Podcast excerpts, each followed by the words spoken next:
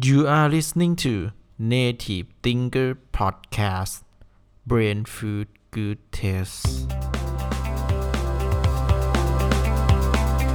Presented by นัทพัฒน์ศิริพิน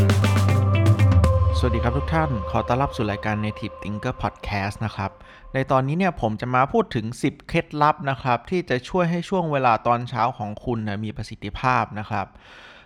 ก็ต้องบอกไว้ก่อนว่าผมเนี่ยเป็นคนที่ตื่นเช้ามากนะครับ ผมเนี่ยเข้านอนประมาณ 3-4ทุ่มอะไม่เกิน แล้วผมตื่นตีสี่นะครับ ก็เฉลี่ยเฉลี่ยเนี่ยผมนอนประมาณ 6-7ชั่วโมงนะครับ บางวันก็ 8 ชั่วโมงขึ้นอยู่ว่าเราเข้านอนกี่โมงเนาะต้องบอกว่าการที่ผมทำแบบเนี่ยก็เพราะว่าผมเนี่ยพบว่า การตื่นเช้ามาทำสิ่งต่างๆ เนี่ย มันให้ประสิทธิภาพและส่ง Impact ต่อชีวิตของผมเนี่ย มากกว่าการทำอะไรตอนดึกเนาะต้องบอกว่าผมเนี่ยทดลองทำพวกนี้มาตั้งแต่อายุ 15 ละเอ่อ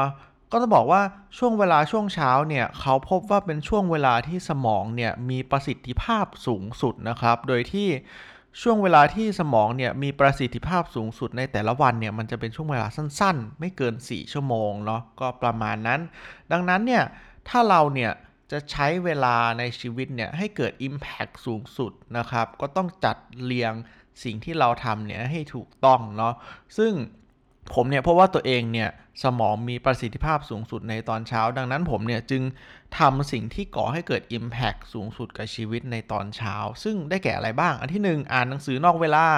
อันที่ 2 อ่านหนังสือเรียน อันที่ 3 เรียนออนไลน์ อันที่ 4 คืออัดพอดแคสต์หรือเขียนสคริปต์เนี่ยเป็นกิจกรรมที่อาศัย พลังงานของสมองสูงมากๆนะครับ ผมก็จะทำมันในช่วงเช้า แล้วก็ผมเนี่ยชอบคำพูดของคุณต้องกวีวุฒิมาก ๆ เลย ที่เขาบอกว่าเขาเนี่ยทำอะไรเสร็จไปแล้วหลายอย่างเลยในขณะที่คนอื่นเนี่ยยังนอนอยู่เนาะก็เป็นคำพูดที่ simple นะครับ แล้วก็ powerful มาก ๆ นะครับดังนั้นผมเนี่ยจึงอยากจะแชร์นะครับ 10 เคล็ดลับนะครับที่ผมเนี่ยใช้นะครับ เพื่อที่จะทำให้ช่วงเช้าของคุณเนี่ย เป็นช่วงเช้าที่มีประสิทธิภาพสูงสุดนะครับ ก็โอเค มาดูอันแรกกันเลยโอเค อันที่หนึ่งเข้านอนแต่หัวค่ำเนาะก็ผมเนี่ยพบว่าถ้าเนี่ยจะใช้สมองยังมีประสิทธิภาพเนี่ยเราต้องมีการพักผ่อนที่เพียงพอ ซึ่ง 6-8 ชั่วโมงเนาะนอนนานไม่พอเนี่ยเราต้องนอนอย่างมีคุณภาพด้วยนะครับ ก็เอ่อมืดสนิทนะครับปราศจากเสียงแล้วก็ดีฟสลีป เพียงพออ่าอันนี้ก็จะช่วยให้คุณเนี่ยตื่นเช้ามาไม่เพลียเนาะแล้วก็จากประสบการณ์ของผมเนี่ยผมพบว่าไอการนอนไม่พอแล้วฝืนตื่นเช้าเนี่ยผลลัพธ์ที่ได้เนี่ยมันหายนะยิ่งกว่าการตื่นสายอีกนะครับ ก็ดังนั้นเราไม่ควรที่จะอดหลับอดนอนแล้วตื่นเช้า ซึ่งมันไม่ได้ผลลัพธ์ที่ดีเลยอ่ากฎที่ 2 นะครับคืออย่ากด snooze นะครับ ที่ผมใช้คือเรียกว่ากด 5 วิก็คือ ถ้านับ 1-5 คือต้องลุกเลย อย่าไปมีข้อจำกัดมากนะครับเออกิเว้นว่าเรานอนเพียงพอเนาะอ่าแต่บางทีเราก็ขี้เกียจเนาะดังนั้นกด 5 วิช่วยคุณได้อ่าฮะทริคที่ 3 นะครับ คือวางแผนงานที่จะต้องทำในวันล่วงหน้าก่อนที่คุณจะนอนอ่าผมพบว่าถ้าเราวางแผนสิ่งที่เราจะทำก่อนที่เราจะนอนเนี่ย ตื่นมาเราจะไม่ลกนะครับ ว่าเราจะรู้ว่าดิเรกชันที่เราต้องทำในวันถัดไปคืออะไร จะไม่ต้องเสียเวลามาจัดเตรียมแผนงานอ่าซึ่งสิ่งนี้เนี่ยเป็นสิ่งที่ช่วยได้มาก แล้วผมพบว่ามันช่วยผมในการตื่นเช้า แล้วก็ทำให้ช่วงเช้าของผมเนี่ยสมูทขึ้นมากอ่าอันที่ 4 คือ ดื่มน้ำเยอะๆ หลังจากตื่นนอน เราพบว่าสมองของเราเนี่ยประกอบไปด้วยน้ำ85%ดังนั้นการดื่มน้ำสักแก้วหนึ่งหรือขวดหนึ่งเนี่ยหลังจากตื่นนอนเนี่ยก็เหมือนกับการที่เรากดปุ่มสตาร์ทเครื่องยนต์ของร่างกายว่าโอเค ตื่นได้แล้วนะ พร้อมที่จะไปสู่การผจญภัยในวันถัดไปแล้ว แล้วก็ทำให้สมองของเราเนี่ยสดชื่น แล้วก็ยังช่วยกระตุ้นระบบขับถ่ายอีกด้วยนะครับอันนี้ก็ช่วยได้มาก เคล็ดลับที่ 5 นะครับ คือหาเครื่องดื่มที่ดีต่อใจเนาะก็แต่ละคนนี่ก็มีเครื่องดื่มที่แตกต่างกันนะครับ ชากาแฟหรือว่า infused water ก็ได้นะครับ ก็แล้วแต่ที่จะเลือกเลยนะครับอย่างผมเนี่ยก็มีเนสเ p รสโซ่เนาะก็กดเนสเ p รสโซ่กินเลยนะครับ ก็ อ่านหนังสือไปกินกาแฟไปมันมีความสุขมากๆสำหรับผมนะครับ ก็เลือกเครื่องดื่มที่ดีต่อใจนะครับแถมไม่พอต้องดีต่อสุขภาพนะครับ ก็เอาน้ำตาลน้อยๆ ก็จะดีนะครับ อันนี้แนะนำนะครับโอเค เคล็ดลับที่ 6 นะครับ นั่งสมาธิ 10-15 นาทีเนี่ย ช่วยเพิ่มศักยภาพในการทำงานเพิ่มขึ้นอีกหลายเท่าเลยนะครับก็ ต้องลองทำดูว่ามันทำให้เราเนี่ยมีสติและโฟกัสกับงานที่ทำได้มากขึ้น ตื่นมาเราอาจจะรู้สึกกระเจิงกระเจิงอยู่นาะสติ แต่ว่าถ้าเรานั่งสมาธิเนี่ยก็ทำให้เรามีสมาธิมากขึ้นในการโฟกัสกับการทำงานก็ช่วยได้นะครับ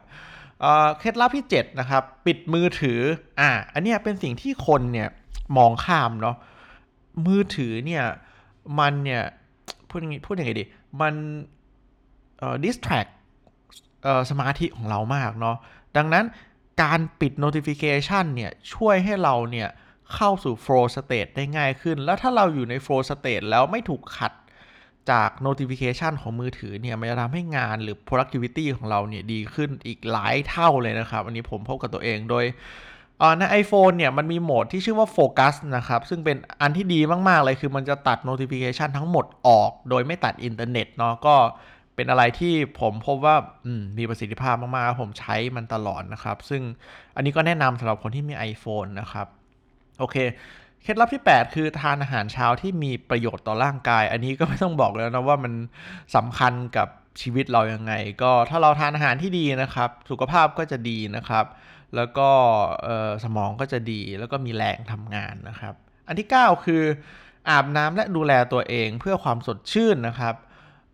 เราเริ่มต้นวันมาด้วยความรู้สึกดีๆ ที่เราได้ดูแลตัวเองอาบน้ำล้างหน้าแปรงฟันทาครีมกินวิตามิน หรือทำอะไรที่ดีต่อร่างกายเนี่ยมันก็จะเสริมให้เราเนี่ยมีความรู้สึกดีๆ กับตัวเองนะครับในการเริ่มต้นวันใหม่ ซึ่งก็เป็นอีกอย่างหนึ่งที่ดีมากๆ และแนะนำให้ทำนะครับ ก็สุดท้ายคือออกกำลังกายนะครับต้องบอกว่าช่วงเวลาช่วงเช้าเนี่ยเป็นช่วงเวลาที่เราเนี่ย มีข้ออ้างกับตัวเองน้อยเนาะดังนั้นถ้าเราอยากจะทำสิ่งที่มันยากเนาะสำหรับผมเนี่ยการออกกำลังกายเนี่ยมันมันยากนะในการทำดังนั้น ถ้าเราวางการออกกำลังกายไว้ในตอนเช้าเนี่ยมันก็จะทำให้เราอะบรรลุผลได้ง่ายกว่าเอาการออกกำลังกายไปไว้ในตอนเย็น ซึ่งอันนี้ผมก็เพราะว่ามันจริงมากๆสำหรับผมนะครับ ตอนเย็นมันโอเลิกงานช้ารถติดเหนื่อยนัดกับเพื่อนนู่นนี่นั่น มันข้ออ้างเยอะแต่ว่าถ้าออก การออกกำลังกายมาไว้ตอนเช้าเนี่ยก็ข้ออ้างมันจะน้อยและทำให้เราเนี่ยประสบผลสำเร็จได้ง่ายมากยิ่งขึ้นนะครับ ก็อันเนี้ยคือ 10 เคล็ดลับนะครับ ที่ผมเนี่ยทำกับตัวเองแล้วพบว่ามีประโยชน์ แล้วก็ทำให้ช่วงเช้าของเราเนี่ยมีประสิทธิภาพมากยิ่งขึ้นนะครับ ก็อยากจะท้าทายให้เพื่อนๆเนี่ยเอเอาไปลองใช้ดู อันไหน work ก็ feedback หรือ inbox กลับมาบอกได้ว่าเอ้ยเราทำอันนี้แล้วมัน work มากอันไหนไม่ work ก็แล้วแต่นะครับ เพราะว่าแต่ละคนก็มีวิธีการที่ไม่เหมือนกัน ผมก็นำวิธีการที่ผมทำแล้วพบว่าดีกับตัวผมมาแชร์ให้เพื่อนๆฟังเนาะแล้วก็ขอขอบคุณทุกๆคนมากนะครับ ที่ฟังและติดตามนะครับ พบกันในครั้งถัดไป แล้วก็ขอให้ทุกๆ คนเนี่ยมีความสุขในทุกๆวันของชีวิตครับ ขอบคุณครับ